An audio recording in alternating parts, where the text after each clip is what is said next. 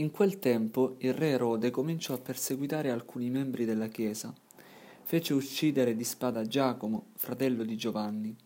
Vedendo che ciò era gradito ai giudei, fece arrestare anche Pietro. Erano quelli i giorni degli azimi. Lo fece catturare e lo gettò in carcere, consegnandolo in custodia a quattro picchetti di quattro soldati ciascuno, col proposito di farlo comparire davanti al popolo dopo la Pasqua. Mentre Pietro dunque era tenuto in carcere, dalla chiesa saliva incessantemente a Dio una preghiera per lui. In quella notte, quando Erode stava per farlo comparire davanti al popolo, Pietro, piantonato da due soldati e legato con due catene, stava dormendo, mentre davanti alle porte le sentinelle custodivano il carcere. Ed ecco, gli si presentò un angelo del Signore e una luce sfolgorò nella cella. Egli toccò il fianco di Pietro, lo destò e disse Alzati in fretta e le catene gli caddero dalle mani. L'angelo gli disse Mettiti la cintura e legati i sandali, e così fece. L'angelo disse Metti il mantello e seguimi. Pietro uscì e prese a seguirlo, ma non si rendeva conto che era realtà ciò che stava succedendo per opera dell'angelo. Credeva invece di avere una visione. Essi oltrepassarono il primo posto di guardia e il secondo e arrivarono alla porta di ferro che conduce in città. La porta si aprì da sé davanti a loro. Uscirono, percorsero una strada e a un tratto l'angelo si allontanò da lui. Pietro allora, rientrato in sé, disse Ora so veramente che il Signore ha mandato il suo angelo e mi ha strappato dalla mano di Erode e da tutto ciò che il popolo dei giudei si attendeva.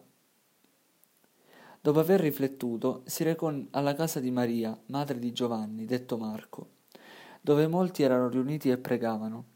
Appena ebbe bussato alla porta esterna, una serva di nome Rode si avvicinò per sentire chi era. Riconosciuta la voce di Pietro, per la gioia non aprì la porta, ma corse ad annunciare che fuori c'era Pietro. Tu vaneggi, le dissero, ma ella insisteva che era proprio così. E quelli invece dicevano, è l'angelo di Pietro. Questi intanto continuava a bussare, e quando aprirono e lo videro rimasero stupefatti.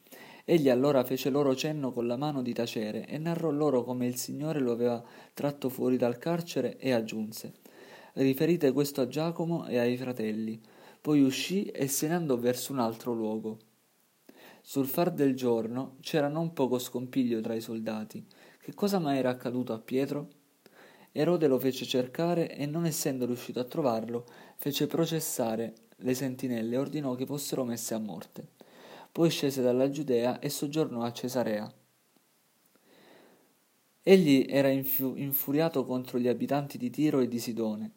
Questi però si presentarono a lui di comune accordo e dopo aver convinto Blasto, prefetto della Camera del Re, chiedevano pace, perché il loro paese riceveva viveri dal paese del Re.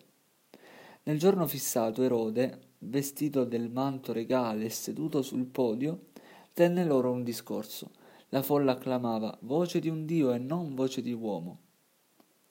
Ma improvvisamente un angelo del Signore lo colpì, perché non aveva dato gloria a Dio, ed egli, divorato dai vermi, spirò. Intanto la parola di Dio cresceva e si diffondeva.